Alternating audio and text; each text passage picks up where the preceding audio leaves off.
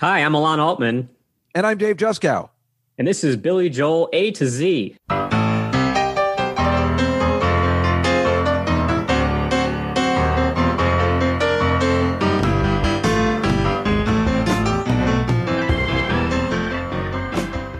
Hello, everybody, and welcome to the show. Today we are talking about the Billy Joel iconic song, I'm joking, of course, Ain't No Crime. It is the third track on Piano Man, which is Billy Joel's second studio album. Piano Man was released on November 9th, 1973, is considered his breakthrough album, not breakout album, which we all know what that is. Ain't No Crime was released as a B-side only to Travelin' Prayer in or about February of 1974. The ranking in our favorite selection of Christopher Bonanno's The 2015 Vulture article, out of 121 songs, Elon is... I'm going to guess 68. You're way off again. Damn it. Oh, he hates it, doesn't he? He hates it. Oh, man. I went through a period where I hated it, too, but then I liked it again, so I guessed too high. Okay. Second guess, 101. He didn't hate it that much. It's 82. Oh, man. But I finally found this Newsday article from 2017. Newsday, the most important of all articles because it's Long Island, and they worship Billy, and they give him all the props. So out of 124 songs, for some reason, I'm not sure what three extra they're counting yet, but it is 100 out of 124. So people don't like it. I don't think it's that people don't like it. It's just unknown and forgotten and not thought about enough. And quite frankly, Elon, okay, so I love doing the show, what we're doing, and the way we're going through it. You like Billy Joel. Maybe you might know some of the lesser songs than I do. I certainly know the hits. And I know the albums, not so much the earlier ones as much as, you know, after Stranger on. But when I, you know, really enjoying the process of what we're doing, going to A to Z and finding these songs. And this is the first one we've done in our A to Z selection that's prior to The Stranger, you know, being on Piano Man. I loved this song. And I have definitely heard it before, I guess. You know, again, here we are with Billy Joel. And I, you know, when I'm out at a bar or something and I hear a song and then I say, oh, my God, I what is this song? And then I say, I've heard this song before. But this was one of those songs, again, where I didn't know what it was when I heard the title. And then when I was listening to it, I'm like, oh, my God, I've heard this 100 times at a bar, you know, like not at my house, but out. And I've always wondered, did Billy Joel write a Broadway song? Because it sounds there's a part where it gets kind of Broadway, but I loved it. I really enjoy it. I am surprised it's not a little bit more popular, quite frankly. Yeah, I agree. It's a fun song. It's a historic song, actually, for Billy. It's his first song that was about him being drunk and hungover and pissing off his wife, which is one of his hallmarks throughout his career. But this was the very first one that really highlighted that maybe this guy has a drinking problem, number one. And number two, it's also historic because it's the only song that he has with terrible grammar in the title. Well, ain't no crime. It should be isn't any crime, Billy. Good point. And, it, you know, I also like the song, the fact that it's on an album called Piano Man and there's lots of piano in it. It is really old school, but, you know, he does these things. The reason, I suppose, the reason why you and I like him and other people like him is because he'll take a song like this, something I probably wouldn't normally like. You know, he says it's based off a Leon Russell song. I don't know who that is. And this is a song I just normally wouldn't like. But then he always adds in this thing, which actually comes on the chorus of when he says ain't no crime, this bass line comes in. Bam, ba-da-da-da. And then I'm like, oh, my God, it's so catchy. This guy always adds an element, even, you know, something like the Innocent Man album, which is songs, doo-wop songs, you know, which I'm like not interested. And he always finds a way to make all the songs that I don't like interesting. He finds some sort of twist or chord progression or bass line, like, you know, we find in here that just makes it so like, wow, this is working for me. Yeah. And for me, that thing that I really like about the song is the instrumental break. I think the saxophone solo is great. I love how the electric guitar plays off of it. They have a good interplay going. The thing I don't like about, I usually do not like songs that have gospel choirs in them. Like a rock song that just adds gospel to it. To me, it's like pandering and it's cheesy. And this song has that, but I don't mind it so much because the positives outweigh the cons of that. I love that the subject matter, even though it's like a gospel song, the subject matter has nothing to do with religion at all. It's right. Like anti-religion. It's just like a drunk guy who's just like, leave me alone. It's kind of like how Christian rock ruins rock music because it puts Jesus into it. This does the opposite. It takes gospel music and it just makes it about some drunk guy. You're so right. And you're right about gospel music because there was this song that I loved. I want to say it was this band Switchfoot, maybe. I can't remember. And there was this song I was listening to and I loved it. It was like, when I look at the star or something like that. And then I found out they were a Christian rock band and it ruined it for me.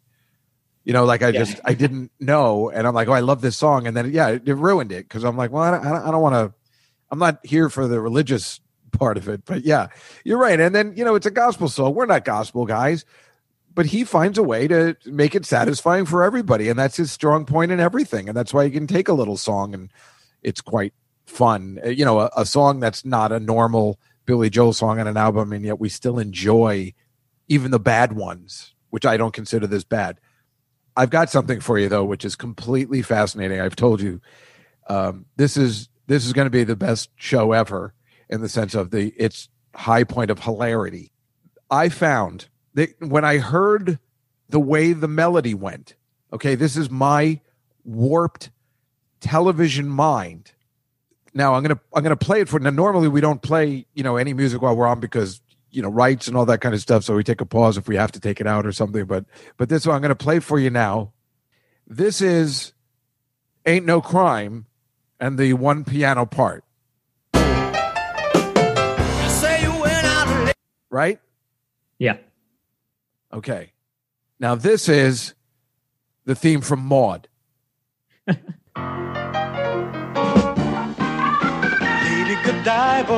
Did you hear it? The intro?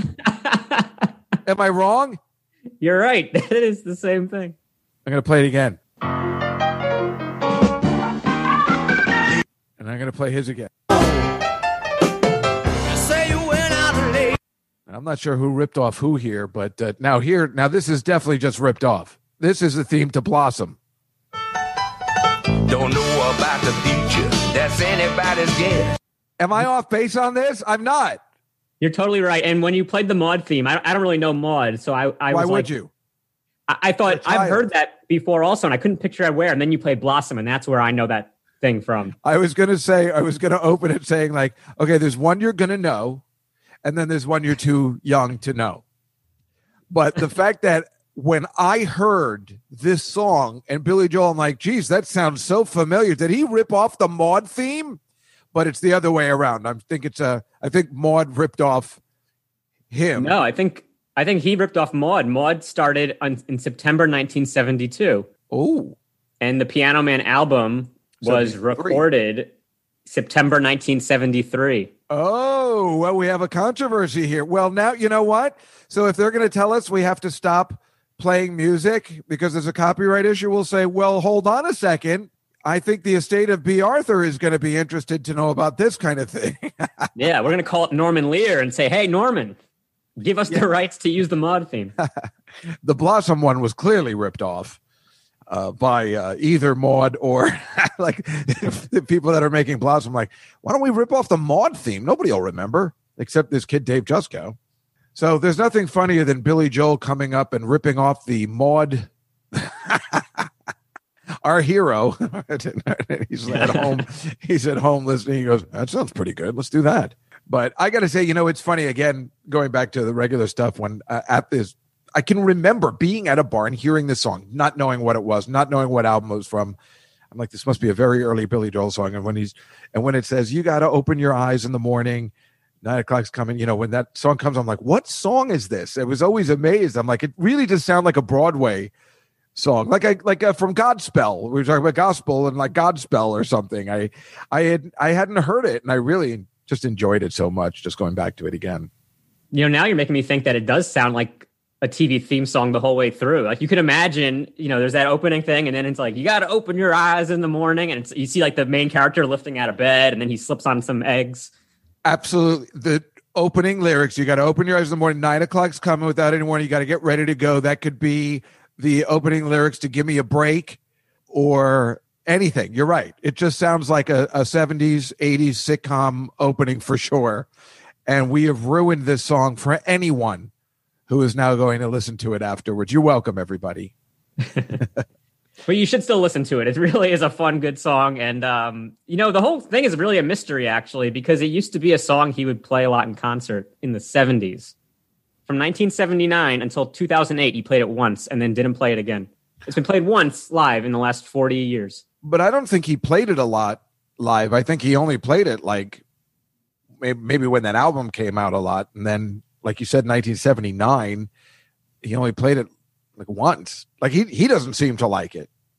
Well, according to Setlist FM, it was played 22 times, I think, which isn't a lot from setlists that they have information on. So most of his 70 shows are incomplete or missing. But well, what's interesting is when you look at the shows that he did play it on, this was either the encore or the final song he would play. So he had to like the song. He was using it as his getting off stage song. Oh, wow. Usually you end on a high note, a song that people like, and it is a fun song. But something happened at some point where he just took it completely out of his set list forever. It's weird because you must have seen that live performance on the old Gray Whistle Test from 1978. Yeah.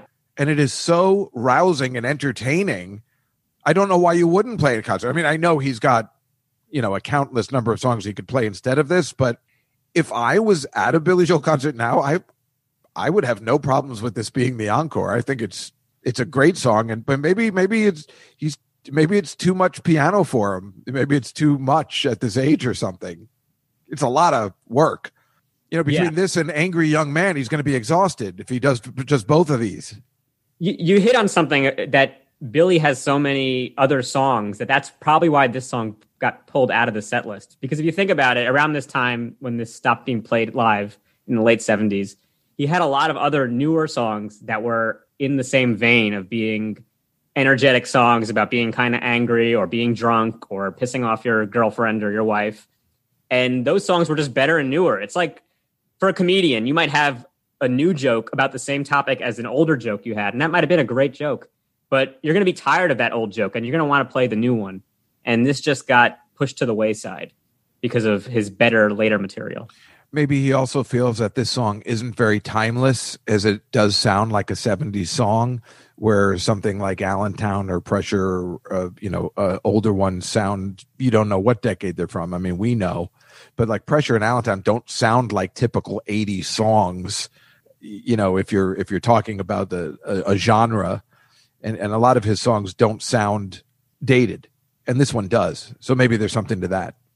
Yeah, you're right. This song, you hear it and you're like, this is 1970 through 73, something around there. This is what it is. Also, they had mentioned that he was, you know, doing a little imitation of Joe Cocker. And it's funny that he was talking about that him and John Belushi were dueling Joe Cockers backstage when he was on SNL. And there's, you know, this that I remember as a kid, this like, I didn't know who Joe Cocker was. I was too young. And then when my friend in high school was doing an imitation of John Belushi doing Joe Cocker. And it was amazing. I always remember it because then when I finally saw it, it was so funny. And he was on his belly rocking back and forth and stuff. And it's just funny when I heard that Billy Joel and John Belushi both were doing this backstage when Billy Joel was on Saturday Night Live. Made me really happy. And Billy Joel just must be the coolest guy to, I'm sure, you know, the fact that him and Belushi got along is just kind of makes it the reason why we enjoy doing this podcast. He's obviously a really cool guy. Those would have been fun guys to hang out with at the after party. After that episode, him and Belushi must have been a big party. And then I'm sure in the morning, he woke up at 9 a.m. on the floor and his wife was kicking him, telling him to get out the door. Ain't no crime. Well done. Good way to bring it home. All right, it's time for the trivia portion of the show. Dave, do you have a good trivia stumper for me? I don't have a good one. Mine are horrible. And I guess it'll probably be easier when we get to better songs that are more famous. But so this is a generic one. When Billy Joel and Elton John were doing their concerts together, called the Face to Face Tour, what did they advertise it as, in the sense of somebody meets somebody by their known music names that we've dubbed them? Oh, okay. I could figure this out. So it was something meets something? Yeah. Okay, so it would be Piano Man meets Rocket Man. That's exactly correct. Well done. They even got the order right? No, it's actually Rocket Man meets Piano Man. Oh, damn it. That's okay. You were figuring it out the right way, right? That Piano Man. So, yeah, it made sense that you would go with that way. But, yes, that was the one. I went to one of those at the Meadowlands. It must have been awesome. It was all right. No.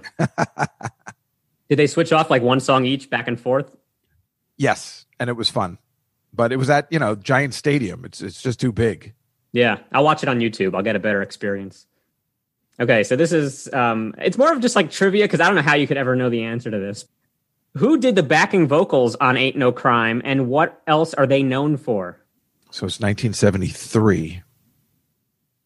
It's not Sheryl Crow. Sheryl Crow. I think she did stuff in the 80s and 90s. Janet Jackson? That's correct. No idea.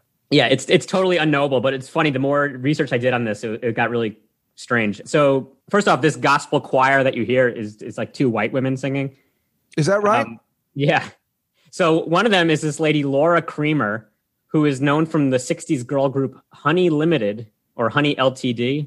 I had never heard of. I looked them up on Spotify. They have a cover of Louie Louie, which is actually pretty interesting. So she's just some nobody, whatever. She was in a really unpopular girl group and then sang on this song. And then the other one is this woman, Susan Stewart, who... Oh, she's good. She's good. Big fan. Big fan of Susan Stewart. She is more known as a songwriter for Josie and the Pussycats and Scooby-Doo. Now, how the heck was I ever supposed to guess that? You weren't. It was a definite zero, but I thought it was pretty interesting. That somehow he picked these two singers who are complete unknowns, not any great like studio background singers, just two random ladies off the street. And one of them is known for Josie and the Pussycats. Some of those Josie and the Pussycat songs are all right, especially the opening theme. She didn't write that. What about, damn it. The Pussycats in Outer Space was my favorite one. Josie's on a rocket ride. The Pussycats are by her side. It's awful. Apparently, the theme song was actually written by Hanna and Barbera. Oh, well, that's the one I remember. So This girl sucks. So Dave, I don't know if you know this, but Weird Al Yankovic actually did a parody of Ain't No Crime. He did? Yeah, he did. It was from one of his more recent albums, and it was titled Ain't No Prime. And it's about, when you order something on Amazon, but Prime delivery isn't available, or you click the wrong thing and you get the regular delivery and you're just like, this is going to take forever. Oh, yeah, sure. I know it. That's awful. That's the worst when that happens. It's the worst. And I guess I could sing you I know you know the chorus, but I could try to sing the chorus. Yeah, I mean, God, you might as well. Sometimes I forget it. Ain't no prime. Next time, look closer at what you buy online. Ain't no prime. You're going to get your package, but it'll take more time. Hey, now. I can't believe I forgot that one. Yeah, I can't believe I forgot it. It's that should be in my mind, just like the Maude theme. Maybe when you've been hearing this song at the bar, it's actually the Weird Al version. It's much more popular. You're probably right. I never even would have thought of that. Good work, Elon. I'm glad the vocal cords held up for that one. Me too. So that is Ain't No Crime. I'm Alon Altman. I'm Dave Juskow. Tune in next time for more Billy Joel A to Z. Don't know about the future. That's anybody's guess.